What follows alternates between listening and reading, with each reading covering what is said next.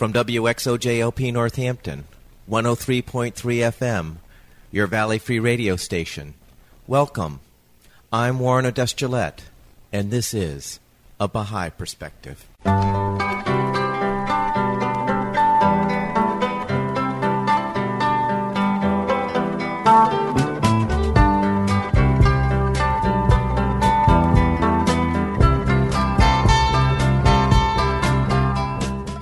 Baha'i Perspective is a radio program presenting biographical interviews of people who have chosen the Baha'i faith as a way of life. Today, I'm playing a telephone interview with Blair Nichols. Blair grew up in Detroit in the projects. She described herself as living in the ghetto, but was not of the ghetto. Blair describes how the Baha'i faith broadened her horizon beyond Detroit. I started the interview by asking Blair to describe where she grew up. I grew up in Detroit, Michigan, and I was born in 1950. So I grew up in Detroit when Detroit was the what number one capital, murder capital of the world. Yeah, things have was, changed. um, uh, all the mo- the Motor City, you know, it had its reputation.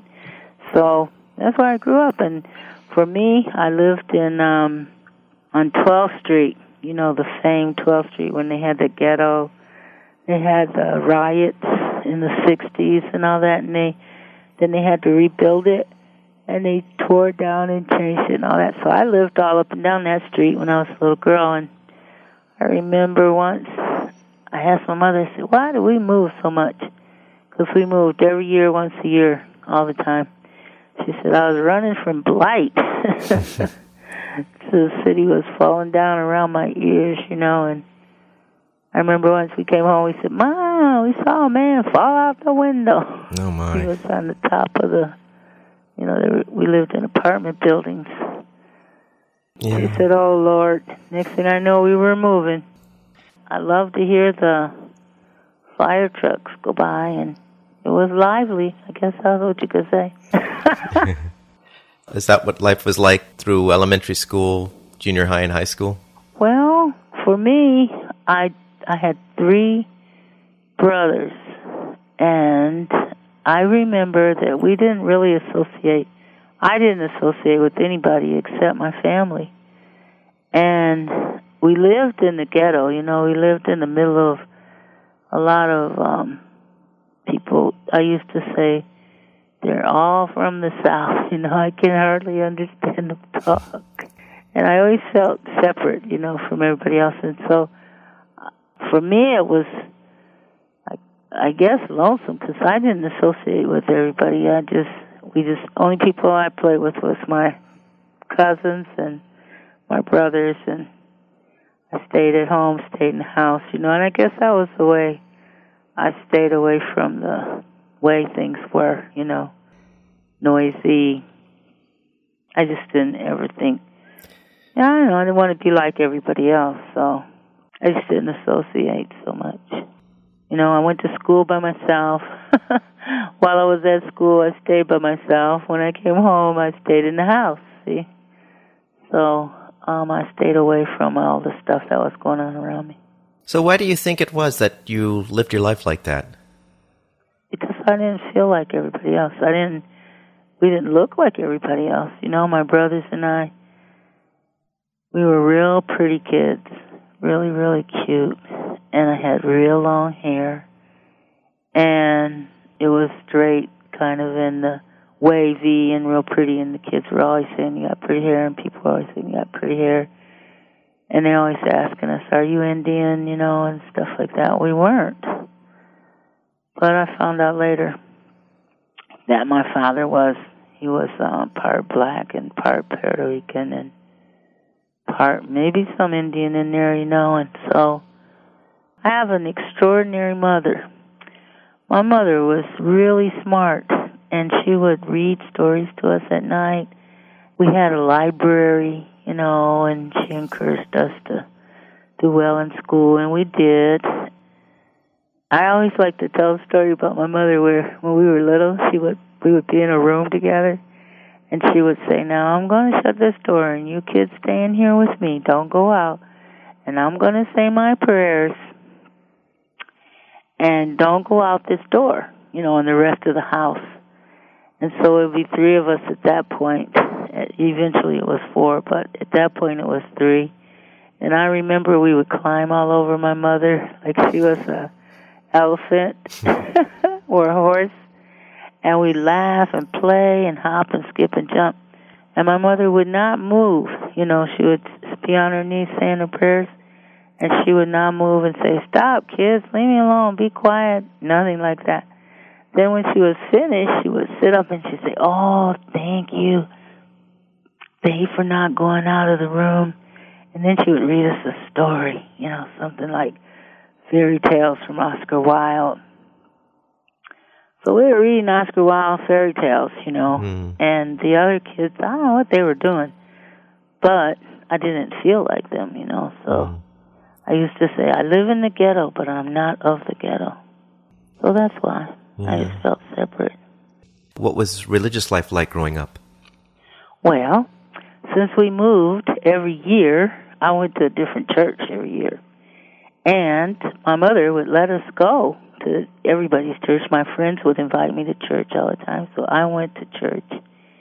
But I really just I didn't go from religion to religion. I just went from church to church. And I would come home and say, "Ma, what about this? What do you think of this?" And she'd always filter everything I learned.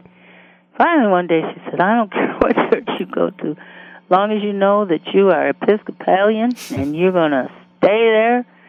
Can't join anybody's church. You can go to anybody's church you want to until you're old enough to make a choice." And I remember once I said, Mom, do you think everybody's going to go to hell? And she said, No, I think God sent somebody for everybody, and that they'll all find their way to God somehow. That's, That's nice. what she always told me. So, church was a place to go to have fun and enjoy my friends. So I, I enjoyed religion. And when I was six, they told me that. My Sunday school teacher told me Christ would return. You have to look for him and find your purpose. Find your purpose in life. That was at six. Hmm. So I was always looking for the return of Christ. Always. Whenever I go somewhere, I always ask about all that. Up until I was about 18. And then when I was 18, I was at Episcopalian church, and somebody hurt my feelings. Because you know, when you're 18, you're easily hurt anyway and I wouldn't go back to church. and I decided I'll just stay at home. You know, I won't go to church. And I didn't, and I started listening to the religion, whatever I wanted off the radio. I didn't want to socialize with people because it seemed like they looked down on me because at all the different churches, they as I got older, people dressed really nice, you know. And I didn't really because we, you know, my mother was the sole supporter and we didn't have a lot of money and we didn't put money in clothes and I always had what I needed. I always had new clothes, you know, for school and shoes and we weren't raggedy or anything like that, but we weren't real uppity uppity for church. I just wore plain clothes and then as you get older people look at you and, look down on you and I felt it. I grew out of church. I liked God and I like prayers because my mother had taught me, you know, about prayer. She talked about prayer a lot, but I didn't like church anymore. So, what did you do after high school? Well, I just listened to the radio. And then um, one day when I was 23 or 22 or 21, 20, somewhere in there, I heard him say on the radio that beware of, of committing the most great sin. And I said, Oh, I know what that is. That's suicide. Because I've been through all these different churches. And the man on the radio said, No, I bet you're saying you're thinking it's suicide, but it's not suicide. And so I'm listening, like, Oh my goodness, this man is in my living room. So then I said, Well, what is it? He said, You're asking me what it is. I said, Oh my goodness, he's talking to me, you know. And so then he said, The most great sin is to deny the Holy Spirit when it comes to you. And he went on to say how when Christ came, they called him Beelzebub. So he said, This was denying the that was the most great sin. And then he told him, beware, you know, that you're, you should beware of what you're doing, you know, you should uh, stop, blah, blah, blah. And so I thought, oh my goodness, I don't ever want to do that. I'll have to be careful.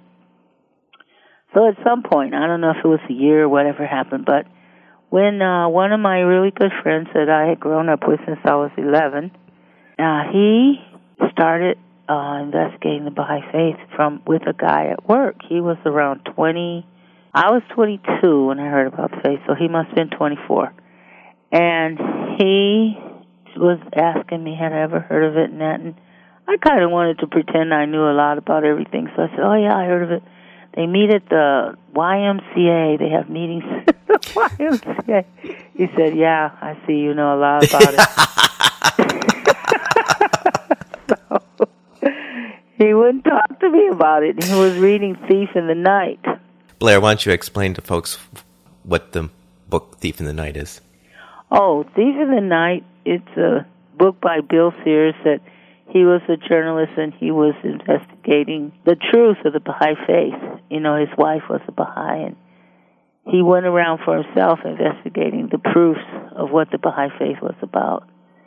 And actually going to Israel and all the different places and things and trying to see was the Baha'i faith really the Baha'i faith and from that verse in the Bible that said that Christ would return like a thief in the night so it's like a, a mystery. The Missing Millennium is the other title for the book, like a detective story. So anyway, this uh, friend of mine is also my boyfriend, and we're also I'm like twenty, twenty-two, I guess, and we're living together. He's been in the Air Force, and we grew up together as kids, and so and uh he knew all my cousins so he was kind of in the inner circle so that's how he was able to connect with me so he reads this book for about six months. I watch him read it. He won't share it with me because he, you know, I've already told him I don't know anything about it. And then in January, there's a, a holiday that the Baha'is have uh, helped. It's not a Baha'i holy day, but it's World Religion Day. Yeah, it's a From, it's a UN sponsored day that the Baha'is participate with. Exactly.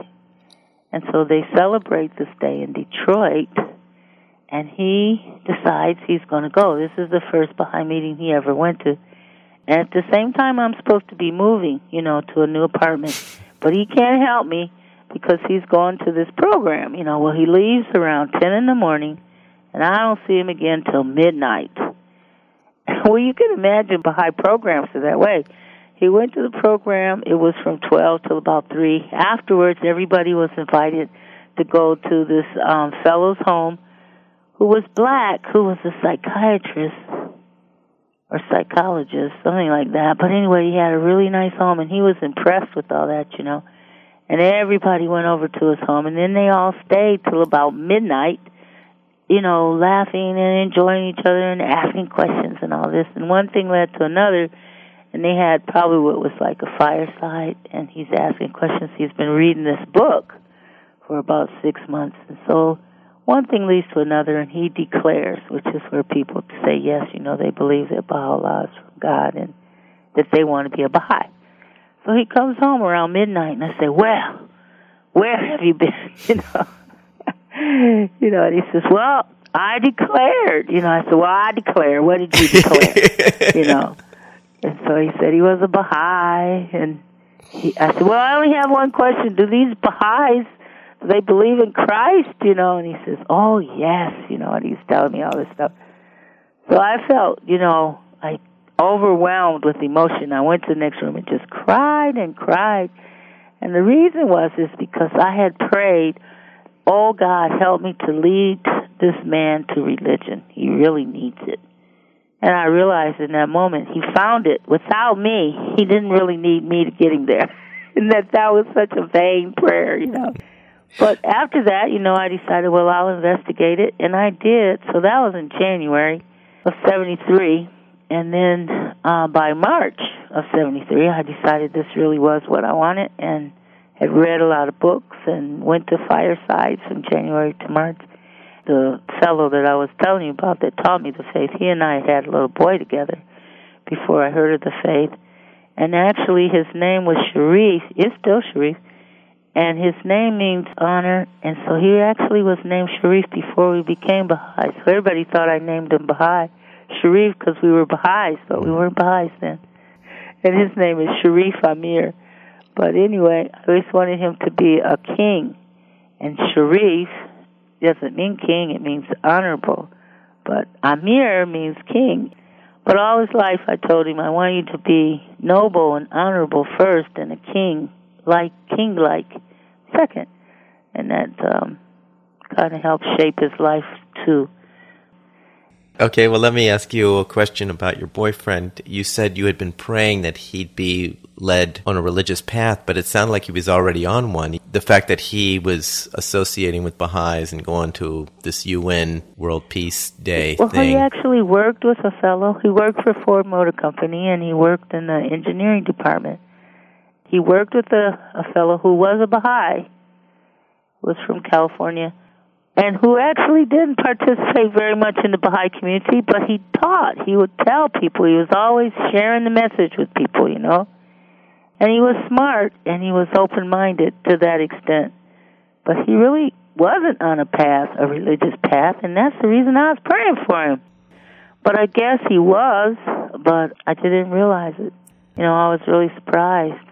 No, I, I remember your comment that your mother said, you can go to any church you want, but you're always going to be an Episcopalian. What was her reaction to you becoming a Baha'i? Well, my mother was always ahead of her time, and she was really smart too. And her reaction was, well, I'll look into it. I'll see what it is. And her reaction really was to protect me. Because this, the backdrop on all this, remember in the 60s when they had the Moonies mm-hmm. and that and young people were going off into, you know, beatniks and just going off into different kinds of things, you know. And so she, hers was protection. She wanted to find out, was this, what was this? She never heard of the Baha'i faith, you know, a religion from Persia. So she wanted to investigate it thoroughly and completely. so she did.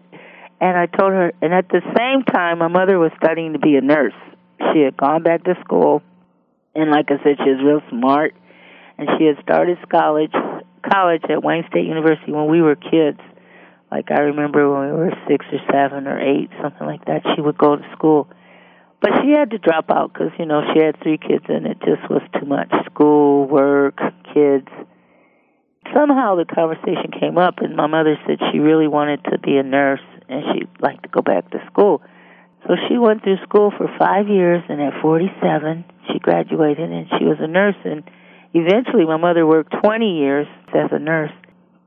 Her response was to study it really closely, but she, at the same time, she was going to nursing school, which is really strenuous, you know.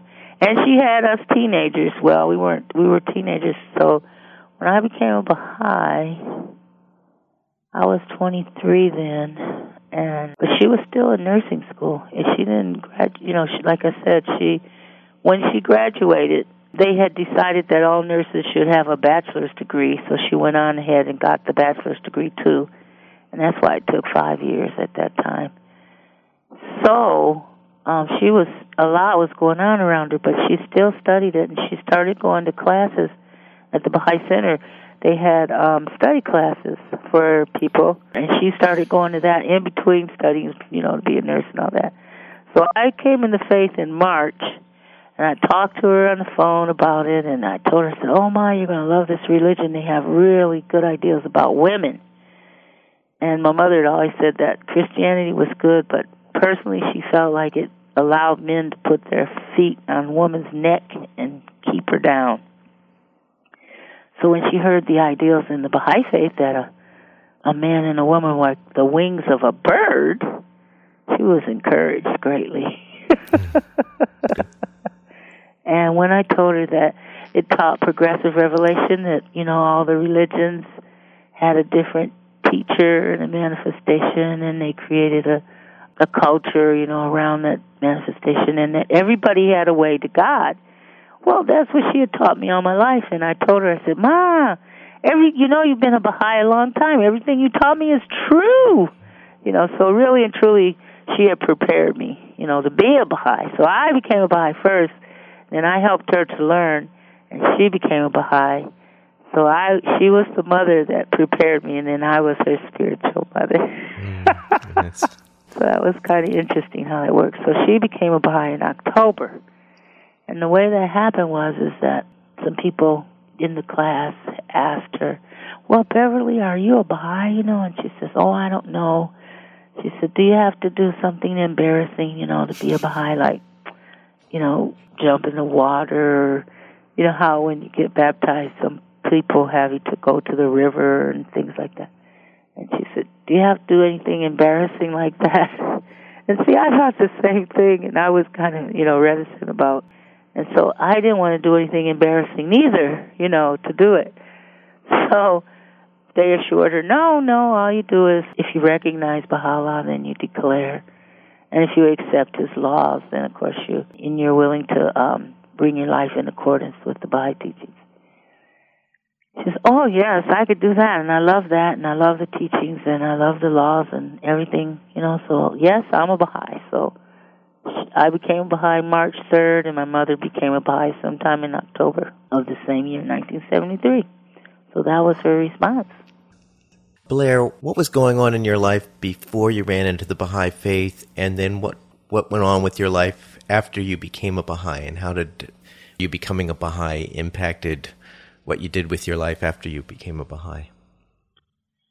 Well, I think what was going on in my life before I became a Baha'i was maturation you know, growing up.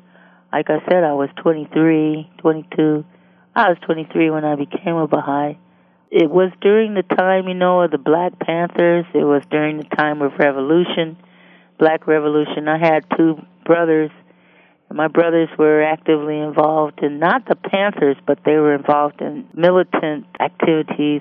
But their ideal was to try to correct the wrongs in society and try to find justice. You know, they really wanted to find justice, but not with violence. And I didn't want to be involved in any of it. You know, I had friends. I went to college. I was going to Wayne State University, and then I hear all the discussions, and I just sat in the middle of all of it and listened. And I think, you know, what good is it to have a revolution and tear up society and all of this and you know, what's going to happen to the society if you do that? How is it going to be useful that way? So I was open to peaceful ideals, you know, and I realized early, you know, when I became a Baha'i, this is a revolution. It's a spiritual revolution. So I was seeking to find some kind of peace, I guess, some kind of resolutions to all of the things that were going on around me, you know, civil rights.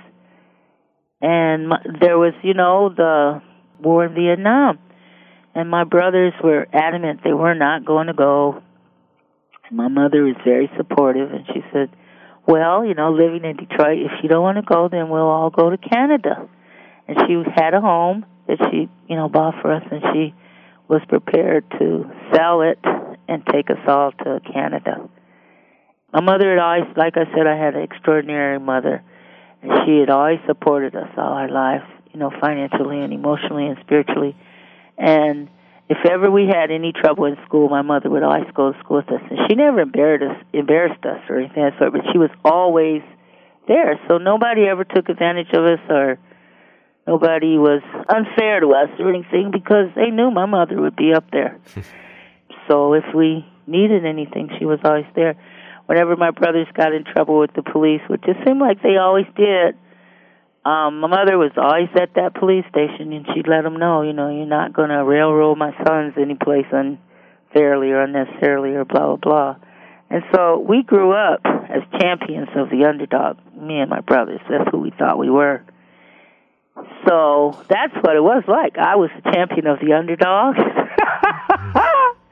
And um you know we had this mom well, the thing about the Vietnam War is that we were all named. Our names were matched. We matched. See, that was my team. I didn't have to be an associate with anybody. I had my own team. And my name was Blair. My brother's next brother's name was Blake. And my next brother's name was Blaine. Well, this is significant because we also had the same initials. Mine was Meredith, the next one was Mandel, and the other one was Martin. And then the fourth one that came along later after I was like 15. His name was Brett, and his middle name was Marlowe. She matched him to us. And why this was important is because we had the same initials, right? And I was the oldest. And during the Vietnamese thing, it, it was a draft, and it was a lottery. So the first person they called was me. Well, Blair's like a boy's name. So I had to just write a letter, you know, and let them know I was a girl. And so I didn't have to worry about any of it. But the interesting thing that happened is here we are all, you know, ready to move to Canada, the whole nine yards, and the lottery jumps over my brothers, who are Blake and Blaine, and then it moves on. And by the time it comes back around, of course, the draft is over, and they never had to go to Canada. My mother never had to sell her house. And I used to used to say, I saved all of you because I'm a girl and I'm the oldest. Do I get any credit? And they used to just beat me up, you know, and say, Nah, you don't get any credit. Because I never supported their military activities and I never supported their ideals about not going to war. I said, You should go to war and support our country and they would say, "You should shut up. You know, you don't know anything about what's going on." And and then I didn't want to walk behind Martin Luther King either. There was all that going on. I didn't understand any of it, you know. And what I didn't know is I was dyslexic mildly, and so I walked around going, "What does this mean? What does that mean? What is this? What is that?" I could never make heads and tails of anything, you know. So when the Baha'i faith came along, and I did study it, it just made so much sense. My mother, it supported everything my mother had said. So when I became a Baha'i, actually, I had this terrible headache for about a year because I was having what do you call original thoughts. original thoughts, you know, that I never had before. You know, before people tell me what to think or tell me what to do, or I would do things to protect myself from what people were telling me what to do, but I didn't really think for myself, really. You know, so after I became Baha'i, I did a lot of thinking. And it, also, you know, when I first came into faith, it said, Baha'u'llah said, immerse yourself in the ocean of my words. So at that time, like I'm single, I have a little boy. I moved out into my own apartment with my little boy. I'm not with his dad. And I'm reading all these books and I immerse myself in the ocean of his words. And so my whole life is by faith. and so I had a headache, you know, for a whole year. You know, the Baha'i faith as a, as a whole gave me a huge vision of it all. And I decided, well, once I became a Baha'i, I'm going to do this, I'm going to do that. And so I did immerse myself in the ocean of his words, and I just became immersed in activity and all that. And so at first, my um, my family, you know, watching thought I was a fanatic, and my little boy's dad, he also thought I was a fanatic. And I thought, what's a fanatic anyway? You know, I said the world wasn't offering me anything. I was ready to, you know, at that point with all of those different changes and things going on, and none of it making a whole lot of sense to me. I was at the verge of suicide. You know, I felt like there is nothing that makes any sense to me. I don't want to participate in this world. And at that point, that's when the Baha'i faith came into my life. So it offered me solutions, you know, it offered me power too, because I could see, I saw the faith is very powerful.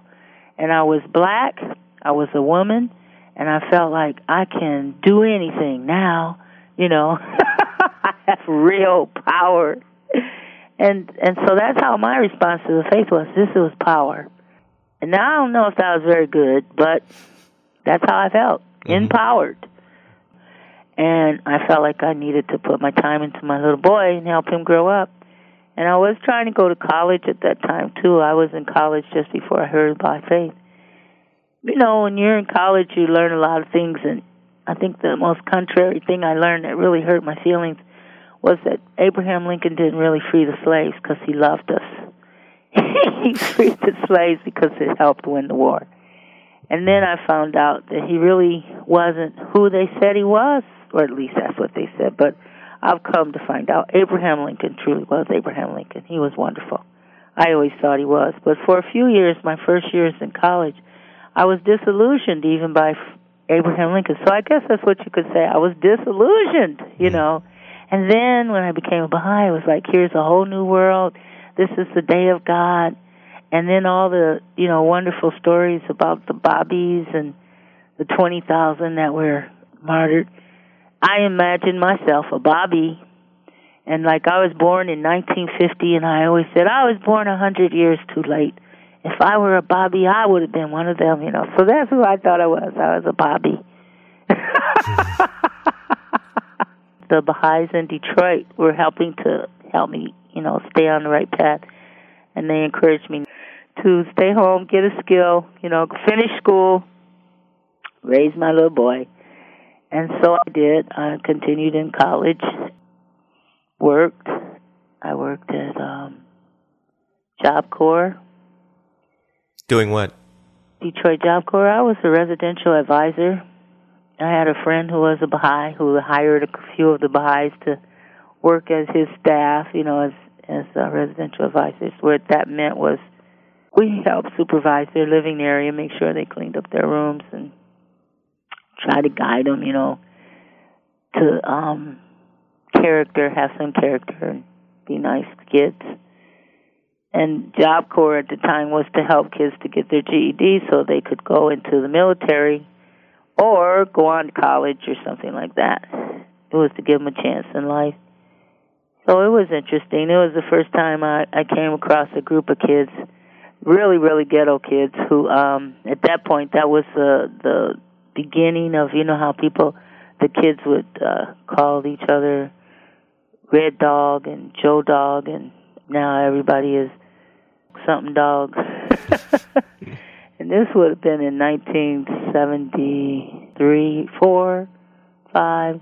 That was so alien to me, you know. I said, they scared me. The kids that I was watching scared me to death. and the the director, he says, "What are you afraid of?" You know, he was a Baha'i, and I said, "I don't know. They call each other dog. You know, what do you think?" and so, so eventually, I did end up moving to a reservation, Indian reservation, and this is how I met Joanne Marion. Is that um, she and her friends Edwin and Robert Edwin and Dossie Roberts went on a trip Mm. where she had a sister who was getting married in Maine, and she did, she was living on the on a reservation in South Dakota. So she decided, you know, had uh, arranged to be involved in going from one big city to another between South Dakota and, and Maine, where her sister was getting married, and talked to the Baha'is about the reservation and see if she could encourage some of them to pioneer there, you know. So I was in Detroit at the time, and I was working at the Job Corps, and I wasn't able to go because my job was at night. So I encouraged everybody, please go. These people are coming in a blizzard to talk about the reservations, and please support them, you know. And I begged my mother to please go, even though she was working and she was still in nursing school. So the only people that turned up that night, which is, which was during the week, was my mother and another lady that I had begged and begged to go because I couldn't go. I figured somebody's got to go, you know. And I was a zealot, you know. So um they went and then my mother was just really, you know, enamored of, of Joanne and Edwin and Dotsie. So my mother felt the spirit and she decided she was moving to South Dakota Can you explain to folks what a pioneer is? It's a person who gives up their home and and where they live to go do the same thing somewhere else to further the Baha'i faith. And if you're a teacher or you're a nurse or whatever, you go somewhere else and be a teacher and a nurse, and and then as a result, you're able to share the faith with people in another place. You know, you continue to work and do what you're supposed to. So it's sort of like a missionary, only you are responsible for taking care of yourself, and you still do the same things you always did in your Baha'i community. I was really surprised. I said, I just sent you to listen. and so then when my when I became a Baha'i, my mother, you know, was trying to protect me to make sure what I was doing was real and appropriate. So when she decided she wanted to go pioneering, I decided I have to protect her and I'm going to go with her and make sure she's not doing anything crazy, you know. So we mobilized our first family vacation, and so my older brother he rented a car, and we all went in this car, and so he had his son, I had my son, Ma had her youngest son, and we were all crammed into this little car, and we went to South Dakota to check it out and see if this was a place Ma could live in. And uh, we went to Pierre first. That was where everyone in Dothy were from. And then we went on to one of the reservations, and I just fell completely in love with this Indian community and these Indian people. And my mother went through hell. she has beautiful skin, and she was sitting on the beach, and the wind the wind was the worst in South Dakota has ever in 30 years that it had been in 30 years, and it just whipped, you know, this sand whipped on her face and just scratched it, and she just looked horrible, like somebody took a broom and swept her face, you know, and then everything that could happen happened to my mother, and she was just completely convinced there's no way I want to move here. And there was no way I wanted to go home. You know, I just fell in love. This was this was where I wanted to be.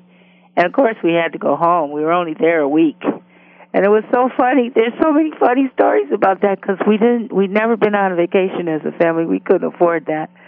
And so here we are. We're out on this vacation and we get there and we put, we're going to camp to save money. So we've got like a week's worth of groceries. We've got all these people. We've got camping equipment and no real space to breathe or sit.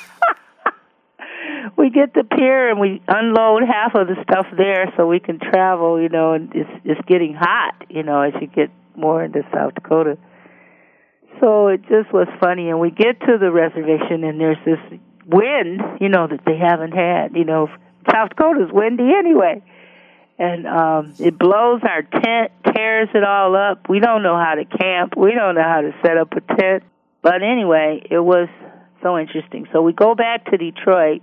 Mom's convinced, no, I'm not going there. I can't, you know, stand that life. And I'm like, I can't breathe. You know, it's like I can't stay here anymore. I got to go there. I want to go there. We get back in July, and I'm writing letters back, you know, and they're encouraging me to come back. So by I think it was like maybe um the following March. By then, I'm saying I'm going back to visit. I'm just going to go visit, and my job had you know come to like an end, and I was on unemployment. I said it's a good time to go. So my, me and my son we uh got a car to drive. They had cars that you could drive. You know, being in Detroit, folks would buy a car in Detroit and then have it driven out to them from Detroit, and that was cheaper than uh, buying it in their own city somehow. So I did that. I drove a little car, brand new car, for fifty dollars. They gave me fifty dollars, and believe it or not, that paid for gas and it paid for um a night in a hotel to get to Pierre, South Dakota. And when I asked him, did they have any of these drive-away cars? He's going to Pierre, South Dakota. He said, um, we haven't had a car going that way for about four or five years, but I'll see. And sure enough, they had one. And he says, Yeah, we do, but it's a stick shift. Do you drive a stick shift? Oh, sure. And of course, I did not. And so I had a weekend for one of the Baha'i friends to teach me how to drive a stick shift. He says, Well, you'll be all right. You'll make it. Well! Going through Chicago traffic with a stick shift is not exactly that you don't know how to drive, really. I had a friend go over there with me, and I drove the car, and they could see that I could drive it good enough. And then we went over to another street, and then she got in the car and drove us home.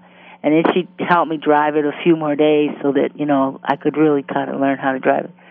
So we drove that little car, and we got to Pierre, and of course I prayed the whole way, and we, uh, me and my little boy, and we got over there, and the plan was I was going for two weeks to visit, and I had enough money to just, you know, drive this car, get there. Then I was going to take a bus back home. And before I left, I had an apartment, and I packed up all my things, and I put them in my mother's garage. And I says, when I come back, I'll get an apartment for seventy-five dollars, and then I'll, you know, we'll carry on from there. Well, life was so exciting on the reservation. I just couldn't leave. You know, I couldn't go back. And so my roommate, she said her name was um Karen. She says, Blair, why don't you just stay? And Joanne Marion says, Yes, why don't you just stay? Why would you go back? What would you do different than you're doing here? You know. And I said, Well, uh, because see, my whole life had been just my family. And being in the Baha'i faith had been a challenge because I never had associated with white people until I was a Baha'i, you know. And to be around other people other than my family was like, we just didn't do that, you know. We just associated with our family. So now, as a Baha'i, I associated with all these other families in Detroit. But to go and leave my family was like, what? You want me to stay here? It's one thing to visit, but to leave my family and everything that I know, you know, in Detroit, I don't think I can do that. And immediately I went into trauma, you know, like I have asthma. I had asthma. I don't have it now. But I had it then real bad and it got real bad. I couldn't breathe. I couldn't think again. I couldn't hardly take care of my little boy and my roommate was helping me. He was like three at that time, or he was three and a half, going on four. And what happened was, you know, I just went into quandary. How can I leave my family, leave my mother, leave my everybody I know?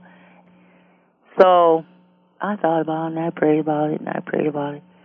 And something in my head went click. And it was like things just got worse. I couldn't, you know, I had to go to the doctor. They gave me medicine. I still couldn't breathe. And then I had to try to find a way to relax. So I was in a hot tub of water and I was just praying and praying and praying for relief, you know. And then my mind said, Blair, all you really have to do is make choice. It doesn't matter what you choose. If you decide to go back to Detroit, back to your family, and the world that you know, we will love you and assist you. If you decide to stay here and join this Baha'i community and help them we will help you and assist you and love you. Everything will be okay. You know, I went into like per- it just it just was really traumatic. Then I said, "Oh, okay." So I prayed and prayed and prayed, and then my mind said, "You know, I'm a Babi. this is my chance, you know, to be a Babi." so I decided I'm staying. You know, I'm going to stay and be a pioneer, and it'll be okay. God will love me, and everything will be all right and then something went click inside my head and then I was able to relax and through this whole thing I couldn't sleep. I didn't sleep and when I didn't sleep I didn't relax when I didn't relax the asthma got worse and worse and worse. So um it clicked I I you know got out of this hot tub and I I went to sleep for the first time in about a week and a half. And I rested and then I told everybody I'm going to stay and I stayed my mother, who had always been very supportive and everything, she wrote and she said she was disappointed and she wished we really didn't do that, but whatever she could do to help us, she would.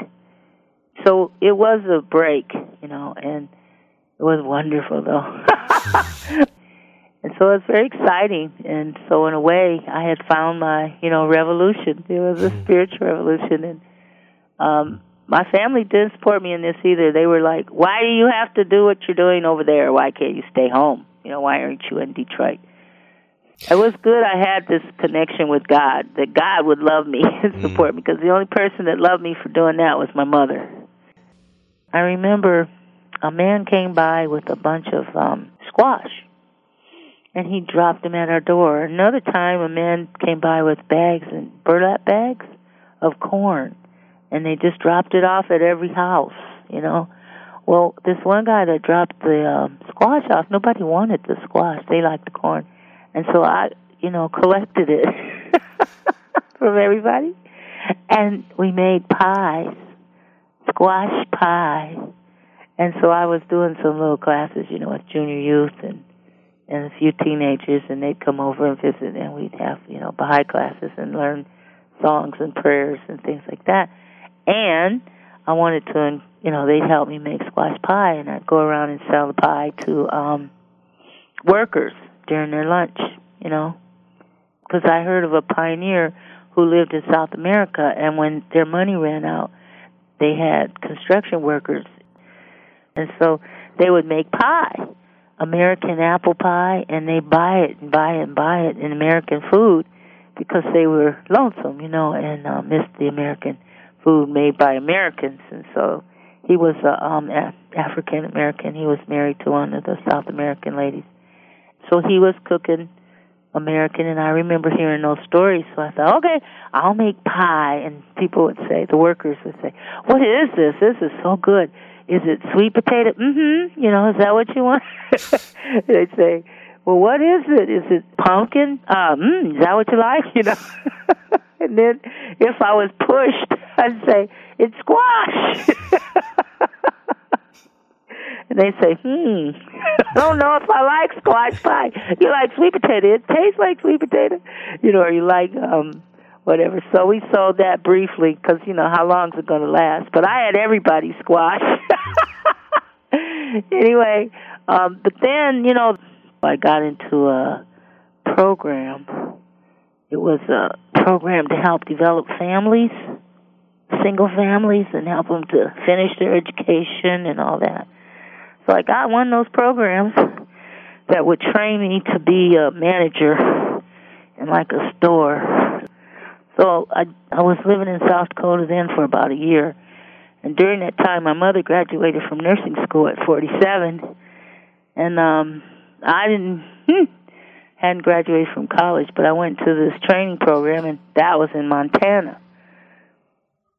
So me and Sharif we left and we went to Montana for a year in that program, and it was self-supporting. You know, they gave you a stipend and all that. So I was young, 24. We didn't need much, but they had a lot of Indian reservations in Montana, and so for the Baha'is, I worked with them, and I got to, you know, it was near Fort Peck, and they had uh, Baha'i communities among the Indian communities there, and I helped um, visit the native friends and that and make friends. And but when that program was over in a year they had to move me somewhere within those seven states you know south dakota montana nebraska and all that.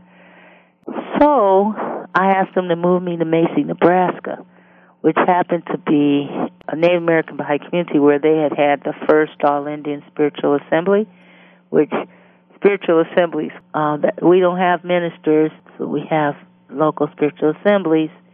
And this community had had an all Indian local spiritual assembly in 1944, I think it was. So my school moved me there. It cost $500. That program, I finished the program where I, you know, was trained to be a manager. and I went to Macy, Nebraska. And then when I got there, this was a very, very, very, very small community. It was the closest town to it was 81 miles away, which would have been Omaha, Omaha City, and it was with the Omaha uh, Indian tribe, and it was on this small reservation. There's only about 3,000 Omaha Indians in the whole world. And then the next closest town was Sioux City, Iowa, which was about 30 miles away, and it wasn't that big. So really, I was never able to get a job as a manager it wasn't close enough, but I ended up getting a job in Macy. I worked at the they had a nursing home there, and I got a job as a a nurse assistant, a nurse aide is what they call them.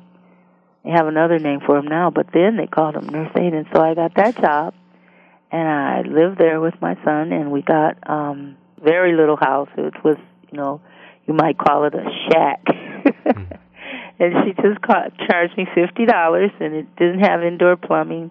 It did have electricity, and it had an outhouse and all that. And so we thought we were in heaven, me and my little boy. I did anyway. We stayed there for about a year, and then we were able to get into. um They had a housing program there. We were able to get in the housing program, and then we got, you know, a modern house with indoor plumbing and all that good stuff. And we ended up living on that reservation for 17 years, my son and my mother. My mother eventually moved there. I got there in 1979. My mother got there in 1980, and uh, my younger brother came with her. He's still there on that reservation. He married a woman, an Indian woman, and they had children, and they're still there right now. My little boy grew up there and he went to school there and he became a cheerleader there. That's significant because in this tribe they have men's talk and women's talk and there was a real separation between men and women. That was the way he found a place in the community because he didn't have any relatives there and everybody was relatives were connected and it was real con- uh, a real system, you know, of, of community in that. And I always said on the outside of the community, and I was fine to be out on the outside. I like that. You know, I didn't want to be Indian. And my son, he kind of had a interesting childhood, I suppose, because he was the only black kid. We were the only black family, actually, there for many years. He went through a lot of prejudice with the kids. To this day, they, you know, he's he's one of them, so to speak, and one of the families adopted him too, and that helped a lot because that gave him relatives. you keep referring to the Babis, and you would aspire to be a Babi. For those who aren't familiar with the history of the Baha'i faith, can you explain who are the Babis? You know, before Baha'u'llah, there was a messenger that came called the Bab, who came to prepare people to receive Baha'u'llah but before Baha'u'llah declared himself publicly, there were the people who followed the Bab, and they were called Babis. And the Bab had told them to purify their lives. His ministry only lasted nine years, and then he uh, suffered persecution, persecution, and then eventually was martyred with a firing squad of 750 men and um, they tried to obliterate what he had done, his religion and all that, and so they had they killed over twenty thousand of his followers because they wouldn't say that they didn't believe in what the Bab had taught. That was the beginnings of the Baha'i faith, and actually the prophet founder Baha'u'llah was himself a Babi and suffered persecution for being a Babi.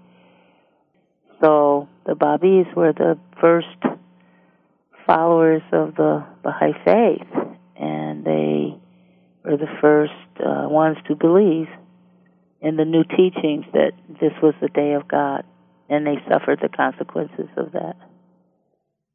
And so that inspired you? Yes, it did. I think so. I was very much inspired by what they did and and how they completely gave themselves to this new religion and um, tried to promote it in in the way that they they felt they had to, you know, give their all. And I felt that way too. You know, you have to give your all. Recently, you know, there's a book written that tells you all about their life and the history and all that. It's called The Dawnbreakers. And so I just read that book. We eventually, my mother and I ended up going to other places. We went to Suriname in South America and I read that book for the first time, Dawnbreakers, which tells all about the Babis, and I just felt full of fire. and this year, here in in Tennessee, I did that again. I read that book from cover to cover, and so I felt like a Babi again, you know, and mm. Felt like I was on fire again, you know. And I live in the Bible Belt, and we find a lot of people they're open to religion and they're open to the oneness of mankind and they're open to uh, mankind uniting as one human family, and and but they're not open to the return of Christ, but they are open to those concepts. So that's what we teach, and uh, we, my mother and I go out on a regular basis, at least two or three times a week, and try to go find the Babis, the lovers of God that are out there, waiting to hear the message of Baha'u'llah. Now I, I'm also a teacher now. I finally did graduate from college when I was 41. My mother graduated from nurse school when she was 47, and that encouraged me. Well, if she can do it, I can do it too. So I did. So here in Tennessee, I'm a um, certified Tennessee teacher, and I substitute teach because I'm older now. You know, I'm 60, and it's um, difficult to get hired in a new place like they have many minority teachers here, but they're young. They're like twenty, you know, twenty-five, thirty. But to come in as a new teacher at 60, they don't really. And then you're from the north, and it's very obvious I'm from the north. I have an accent. Everybody says I have an accent. so I haven't been able to find a contract, but I work as a substitute teacher, and that's how I make a living here. My mother is retired, and she has Social Security, so. Well, Blair, thank you so much for sharing your story with me. You're very welcome. Uh, I hope you enjoyed that interview with Blair Nichols, someone who grew up in the projects, and Detroit and family was her life. And then the Baha'i faith broadened her view to be world embracing. For a copy of this and other interviews, you can go to the website www.abahaiperspective.com. For information specifically on the Baha'i Faith, you can go to the website www.baha'i.org, or you can call the toll free number 1 800 22 Unite. I hope you'll join me next time on A Baha'i Perspective.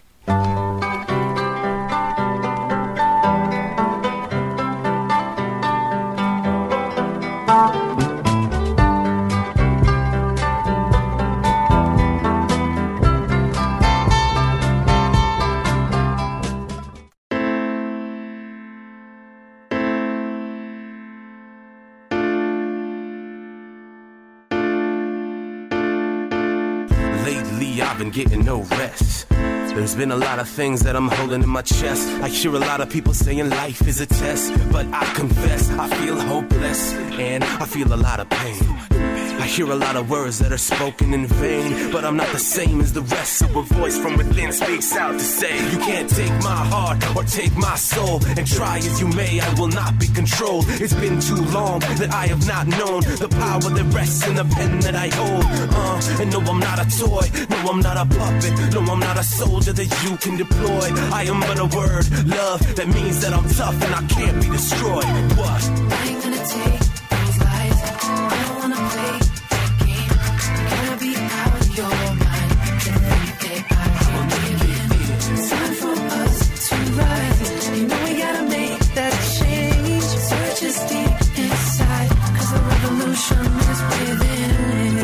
a mess, full of economic and political unrest.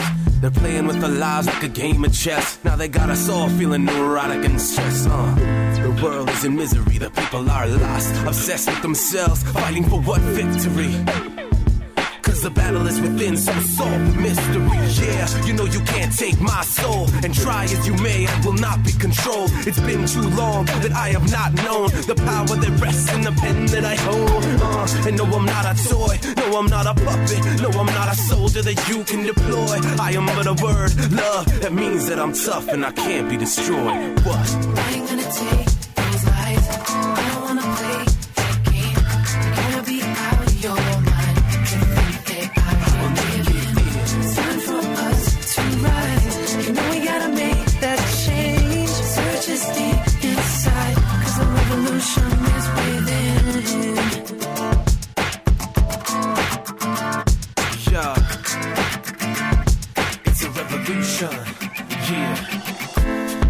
never let them win.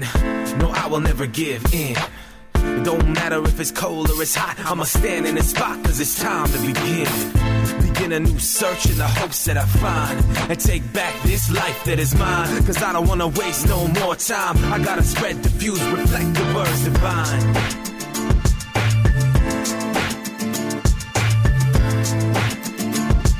Yeah.